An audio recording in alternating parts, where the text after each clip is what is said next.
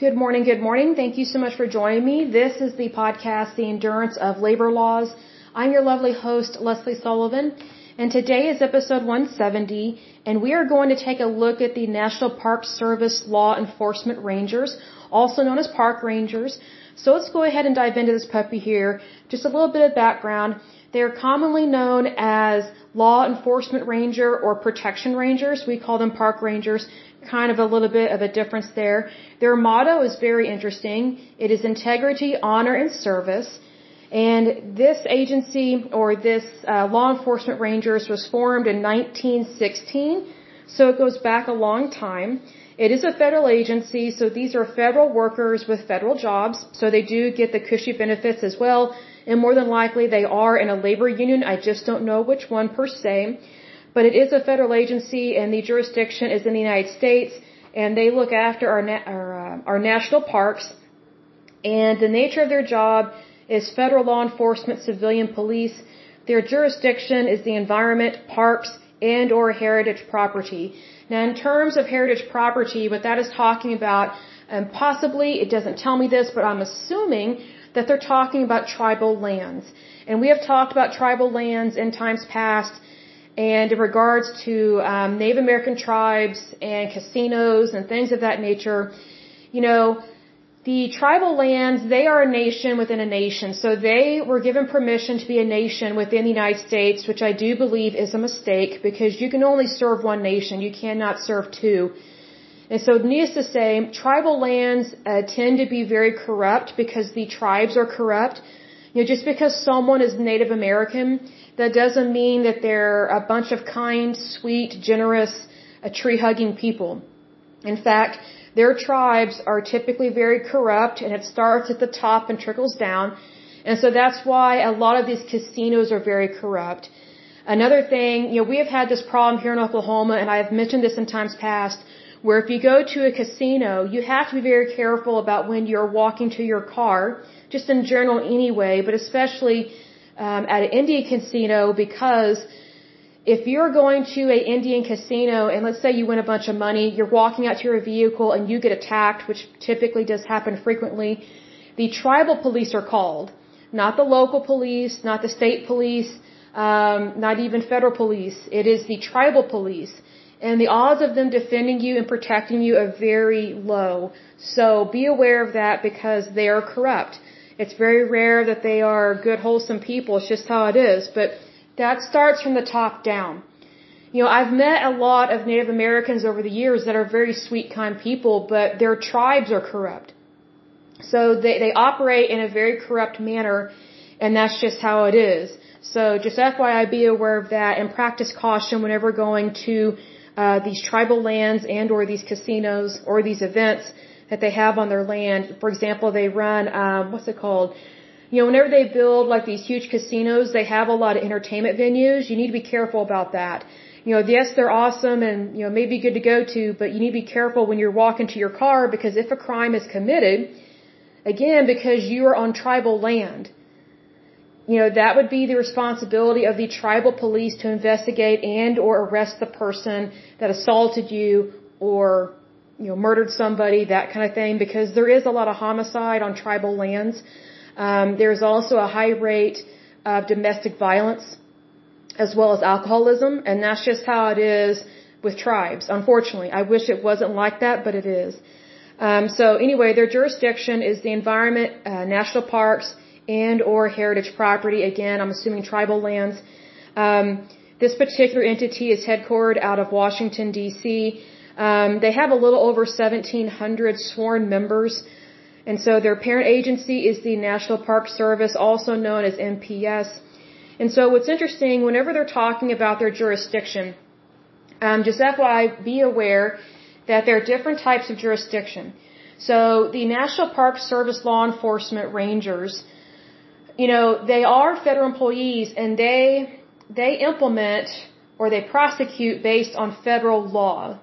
So it's not state and it's not local. So whenever a crime is committed or there's some kind of violation against the law, sometimes there are turf battles in terms of, okay, who is in charge of this investigation because what exactly occurred and what crime was committed because, you know, not all crimes are the same, right? So just because something may be a federal crime, you know, there, there are different federal agencies that have their own police force, which we have seen in times past. You know, but there's a difference between, you know, a crime that occurs because of a violation of a tax code, as opposed to something that occurs at a, at a national park, as opposed to something that occurs at a state park, because national parks are not state parks. Uh, national parks, um, they are protected by, you know, park rangers that are paid by the federal government because they are federal employees. State parks are managed by your state. So for example, I am from Oklahoma and we do have some very beautiful state parks here, but they are not managed or funded or protected by, you know, park rangers from the federal government. It is at a state level. It's almost like how you have state troopers as opposed to local police officers. So that's why there's a difference in the jurisdiction here. So what's interesting about park rangers is that they have to do a lot that law enforcement does not do.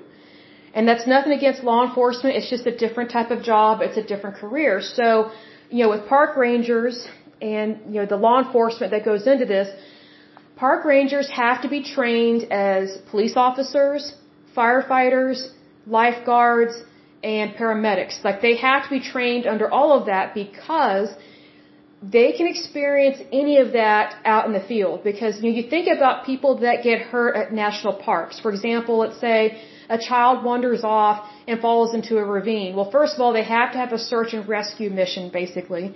So they have to be able to find the child. And then they have to be able to give medical care to the child once they find the child and then helicopter them out of there, right? So there's a lot of things that they have to be able to do that regular law enforcement does not do. Also, park rangers fight fires, so they also have to know how to do that. So it's almost like a park ranger is a police officer, a lifeguard, a firefighter, and a paramedic all in one.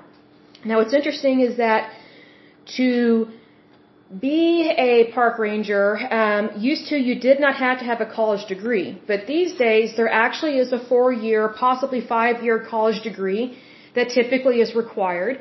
I say typically because it's not 100%. You can actually get a degree in like social sciences or anthropology or archaeology, and you can use that degree to apply to be a park ranger or law enforcement uh, ranger, as they say. Um, but you still have to go through training all of these uh, enforcement rangers or protection rangers, they have to go through, I think it's like 83 days of training at a facility, I think in Georgia. Let's see here, if I remember this correctly. It's law enforcement rangers have to go through basic training for 83 days. Um, the land management police training program. And so they all have to go through that. And it is very intensive. It's very serious, and so it kind of weeds out the weak. And I don't mean that negatively, but when it comes to, you know, being in law enforcement and technically kind of being a park ranger with this, you have to be able to handle many things all at the same time that the average person is not used to. So that's why um, it does get serious really quick on the job with this. So some of their other duties that they do, besides you know protecting the uh, the national parks and helping visitors and things like that. There are emergency medical services that they have to provide. They do firefighting and they also do search and rescue. Now, under this umbrella, because this is a federal agency, they also have special agents. So there are special agents that they conduct criminal investigations um, in regards to crimes that occur um, at national parks or um, on those grounds. And so that's where it can also be a turf battle because, again, it depends on what exactly was the crime and what violations are there because you don't want to have too many chiefs and not enough Indians, as they say. But that's why they have special agents, and so these are field agents that they they travel a lot because they have a lot to. First of all, they have a lot to do. They have a lot to investigate, and also if a case is severe enough or bad enough, and that there is a um, a violation that does need to go to court, that's when they write up an investigative report and they pass that along or they give that to a United States attorney for prosecution. So there are crimes that are committed at our national parks. And an example of this, I've mentioned this in times past, there's a book I read about a, a, a field agent. Um, she was working, um, she's a federal agent, but she's a field agent, and she was trying to help stop poaching at our national parks. And it was really serious uh, what these guys were doing. Um, they were basically killing killing off the wildlife in a couple of different areas up in Alaska. And this woman back in the 70s, which this was unheard of for a woman um, to be, I guess, in law enforcement like that, and also to be working um, with the national parks and to be a special agent, and so things of that nature. Um, but she helped bring down a ring of um, people that were poaching and just doing horrible things to our environment. So God bless her. She has since retired, but you know, there's there's so many things that overlap with this. So you know, you know, we do have the National Park Service law enforcement rangers, and then you have people that actually work at the parks that are technically the park rangers. Maybe I should uh, specify that. And then we have field agents, and you have special agents, and you have all this overlapping. So there are definitely different titles that go into this, but here's the thing. Uh, these different federal agencies, they basically all have their own law enforcement. So yes, you have you know, for example, with the national parks, you do have your park rangers, and that is a um, that is a four-year degree now. But you also have your law enforcement that goes into these national parks. Um, my apologies for confusing that. Um, but there's so many of these things that overlap, and the reason why it overlaps is because of jurisdiction and also the job responsibilities that they do.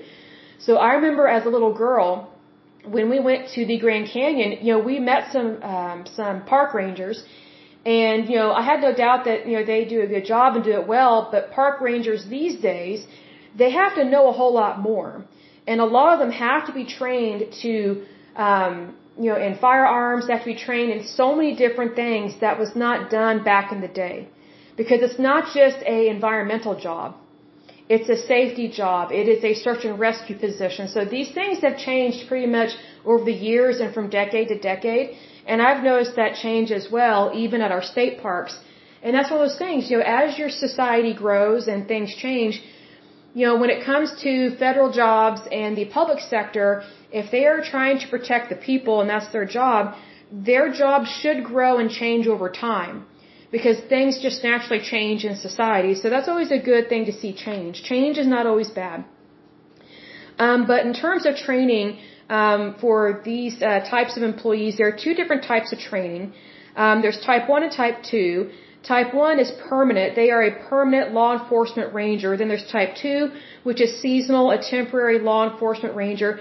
They still have to go through the 83 days of training under the Law Management Police Training Program. So it, it is a little bit different. And so it still is strenuous, and you want to make sure that you get the cream of the crop and it's someone that understands what they're doing.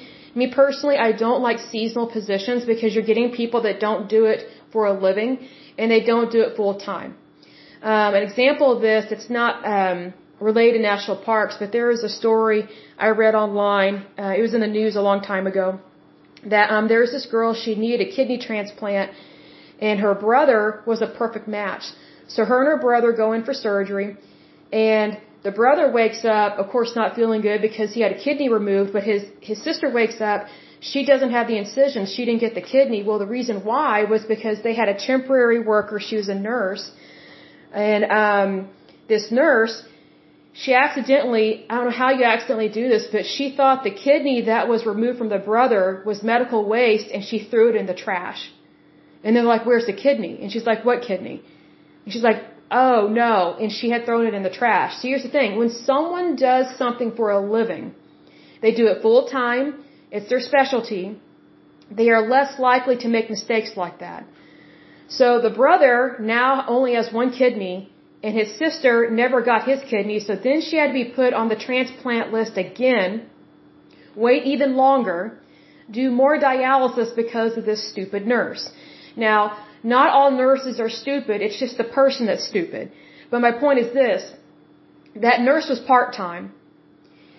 She did not do this as a specialty, it was not her full time job, and she was not in the loop, and she should not have been working on a transplant floor. I think everybody that works in that field should be working full time and know their stuff. So, needless to say, there's a reason why that nurse made a mistake. It's because she's ignorant. She didn't know what she was doing, so she should not be working on something as serious as a transplant operation. That's my point. So that's why I'm not a fan of seasonal workers or temporary workers because they're not your cream of the crop because, you know, literally they're not as educated as your full-time employees. You know, they, they just, they don't have the skill set. They just don't. Why? Because they don't have that training and they don't have the, um, the training hours. You know, it's almost like whenever you're getting a pilot's license, you know, in order to get a pilot's license, you have to fly so many hours and you have to land a plane, um, you have to take off and land, you have to do all this stuff. And also, you have to be able to get your plane out of an engine stall. Like you have to practice that up in the air. But it's like, okay, if you don't have that practice, and if you don't have that many hours, then you can't become a pilot. You know, it's the same thing with professional airline pilots. They have to have so many hours before they are the pilot, like the main captain of the plane, so to speak. So that's why you have all these rules, laws, and regulations, so that way people know what they're doing. So just FYI, be aware of that. Now, in terms of the things, um, or the undergraduate and graduate education that you can have in order to become a National Park Service law enforcement ranger, Uh, these are the different degrees that they are willing to take, although I do know that there is a park ranger degree. Is a four-year degree, possibly five-year degree, but I don't know if it is the law enforcement side of it. So I'm not really sure what all it includes. The park ranger degree, I do know includes a firefighting route because you have to be able to know, or you have to be able to put out a fire, like you have to have that education. Because think about national parks. I mean, just think about what all they have to do. So we're talking about these undergraduate and graduate education um, degrees that you can have, but you still have to go through that training in order to become a National Park Service law enforcement ranger. So just FYI, be aware of that. So it says here you can have a degree in natural resource management, natural sciences, earth sciences, history, archaeology, anthropology, park and recreation management, law enforcement police science, and I'm going to get a drink of water, so hold on just a moment. I'm going to pause it. I'll be right back. Okay, I am back. My apologies. The air is really dry right now here in Oklahoma, especially in Oklahoma City, because the temperature dropped and it got really cold, and I don't have a humidifier, so I need to invest in that. But anyway, the air is really dry. So anyway, in regards to the education that you can have to become um, one of these federal employees within this federal agency, uh, law enforcement, police science, social sciences, museum sciences, business administration, public administration, behavioral sciences, sociology, or other closely related subjects pertinent to the management and protection of natural and cultural resources. Um, coursework in fields other than those specified may be accepted if it clearly provides applicants with the background of knowledge and skills necessary for successful job performance in the position to be filled. So that's one reason why I'm not a fan of temporary workers with this. Because if you want the cream of the crop, then you want someone that does this as a full-time job. That's just how it is. You know, um, I remember, I'm trying to remember if this was a dermatologist or what. I'm trying to remember, this is a long time ago, but there was this doctor I was supposed to go see. I'm pretty sure it was a dermatologist. It's a female doctor, um, but she just had a baby. And so, um, she was only working part-time and I just had a feeling that her mind was not going to be on her work. Why? Because she had just had a baby. So I made the decision not to go see her because I thought, well, you know, I want someone that's not distracted. And I'm not against women having babies. That's a beautiful thing. But, you know, it's very difficult for women to go back to work right away after having a baby because guess what? They've had a baby and, you know, they're going to be thinking about their child. That's just how it is. So needless to say, there are times that if I know that someone, you know, if a woman has just had a baby, um, more than likely I'm not going to make an appointment with them because more than likely their mind is not going to be on their work. Because I've met women like this and I've had experiences like that. Um, I'll give an example. Um, I was at a meeting at a church I went to many years ago. I'm no longer Catholic, but um, we were having like I guess, sit down meetings and we're trying to discuss, okay, what do we want to see happen in our archdiocese, things of that nature. It was a total waste of time because, you know, the archdiocese didn't really care anyway about uh, what the parishioners think about things because it's all about the priesthood. But anyway, um, there's this woman at our table. You know, we were divided out, I think like 10 to 12 people at a table. And so it was like basically you have all these adults in this room, and it was obvious this woman had just had a baby, um, and she was breastfeeding because her her I'll just say it, um, her her boobs were huge, and she was not wearing the right kind of bra, and all she could talk about was her baby. And it's like, okay, can we have adult conversations here? Like, can we can we talk about the subject at hand? Well, all she could talk about was her baby and she got emotional and she made everything about her baby and her husband just kind of looked at her like, okay, she's making a scene. This is ridiculous. And it was embarrassing for him. And so needless to say, I've never forgotten that. And not all women are like that. Um, but it's like, you know, when your mind is not in the game, just get out of the game. Like I don't think she should have been there. I think she should have been at home with the baby. And I'm not saying that in a sexist way, not at all. It's just that she was not, um, she wasn't able to contribute to the group or to the conversation because she made everything about her. She made everything about her baby, and it's like that's not the purpose of this meeting. That's not the purpose of the archdiocese. I mean, everybody has value. All life has value, but we're not here to hear emotional sentences about um, your baby or the issues that you're going through or things like that. And it was just kind of bizarre. And what was funny was, you know, I was younger this, than this woman and her husband. So it was me, um, this couple that just had a baby, and then everybody else at the table was way older than us. And all these way older people were just looking at her like, okay, here we go. You know, because they're looking at from the point of view that they're retired. So they're, uh, they're in a different stage of life. And it was, to me, it was kind of funny, but it was kind of irritating at the same time. Like, it was funny to see these, uh, these old people, uh, their reaction to this woman, and then to see the husband's reaction, and he was trying to calm her down. And then, um, and I'm trying not to laugh, but I'm also trying not to be irritated. Like, it was the, it was the strangest feeling for it to be funny, but yet irritating at the same time because it's like, okay, we're trying to work on, okay, what are the problems of our archdiocese? And of course, everything we said, the archdiocese could care less to hear. Uh, but that that's typical of a religion that is extremely male dominated and doesn't care to listen to women. And you know, even if you're not emotional, they don't care to listen to you, and they don't even care to listen to listen to the parishioners that are that are not female and are not giving birth. So it was just a very interesting meeting. But needless to say, you know, there, there's a time and place for different things, I guess is what I'm trying to say. And so it very much makes a difference in regards to that. But anyway, I'm sure that's probably uh, going to ruffle some feathers. But you know, I'm not I'm not against women, not by any means. I'm a woman. I would love love to have children someday. I'm not against children. I'm not against babies. Um, but it was just kind of out of line um, what this woman did.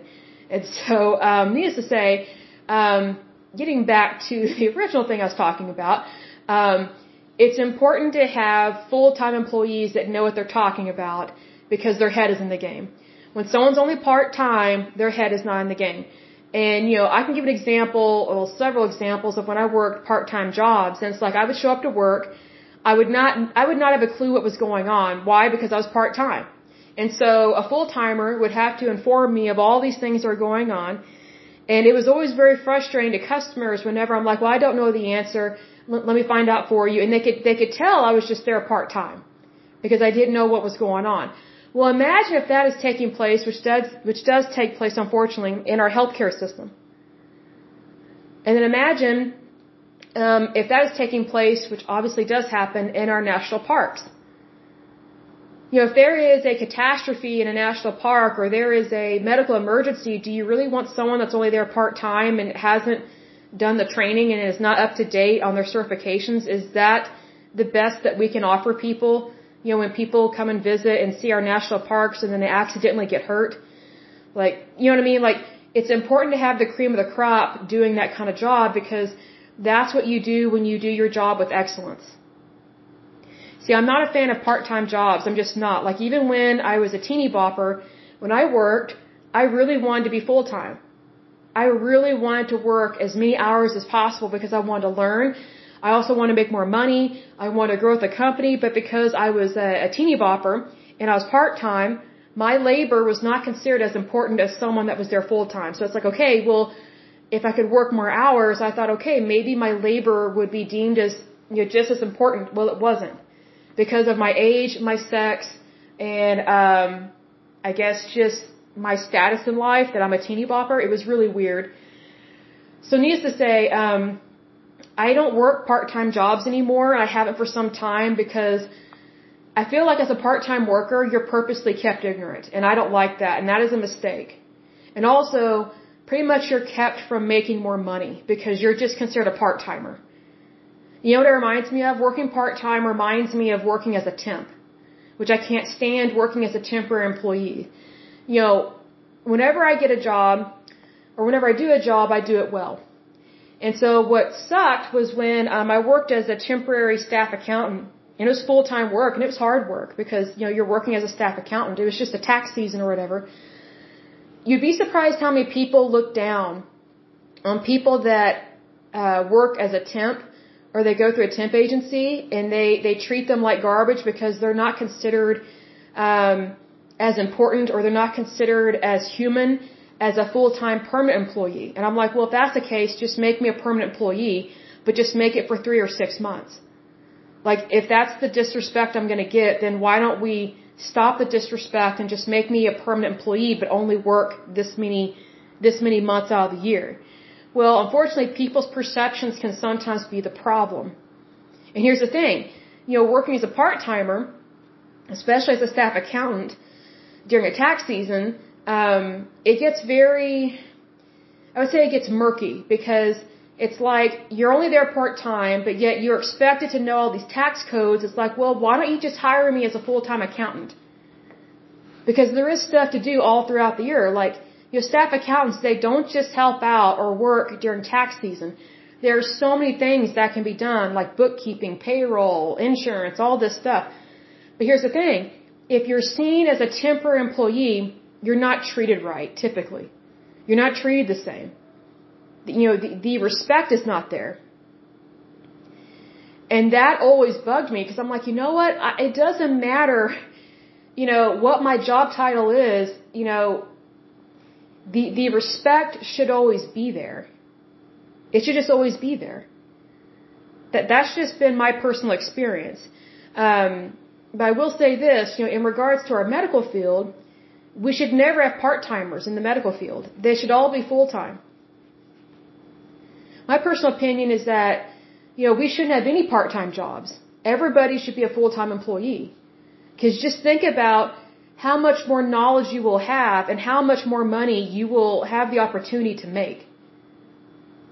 See, cause I look at it this way. I can't tell you how many times I've had part-time jobs and it, it wasn't worth it for the fuel, the travel, and the stress. Because I looked at it this way, okay, why am I working a part-time job when if I get in a car wreck and my car gets totaled, the wages from my job don't even begin to pay don't even begin to pay for a new car to replace the one that, you know, may or may not get in a car wreck. I was always concerned about that with having part-time work.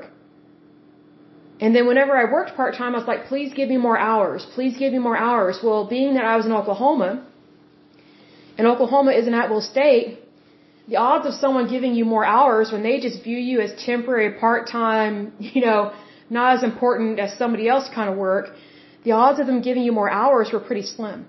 And they didn't like you asking them for more work. It's like, give me something to do, give me something to do. I want to work, I want to work. They didn't like that. I was like, you gotta be kidding me. So they would complain about their full-time workers not doing good, not doing a good job, but then they wouldn't give their part-timers more work to do. I mean, does that make sense? No. But that is what happens in at-will states. So just be aware of that because it, it gets old and it gets really, I was going to say it gets old and it gets tricky.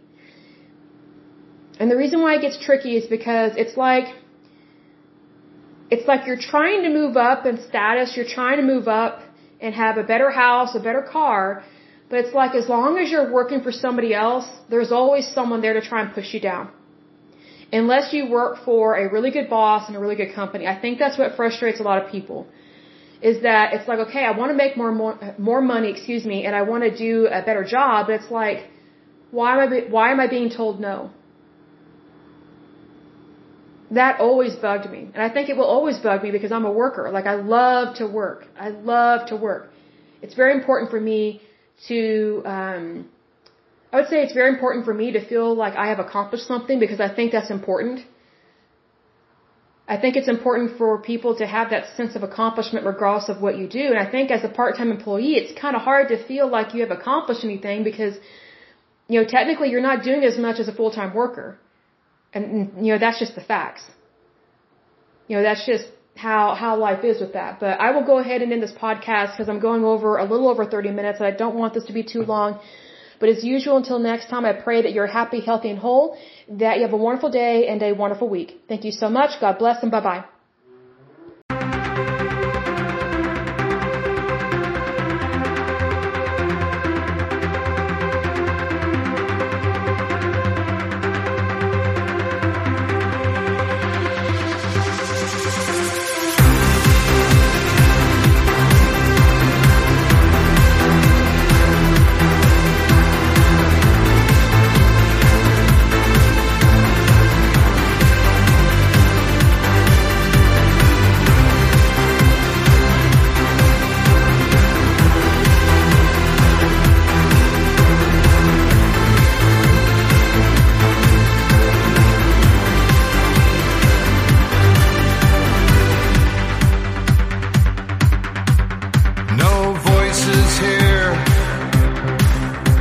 A small and fragile sphere. Hang on every word, yet no one hears us speak. So it's only left to ask Is change too great a task? From the smallest steps, waves transform the earth.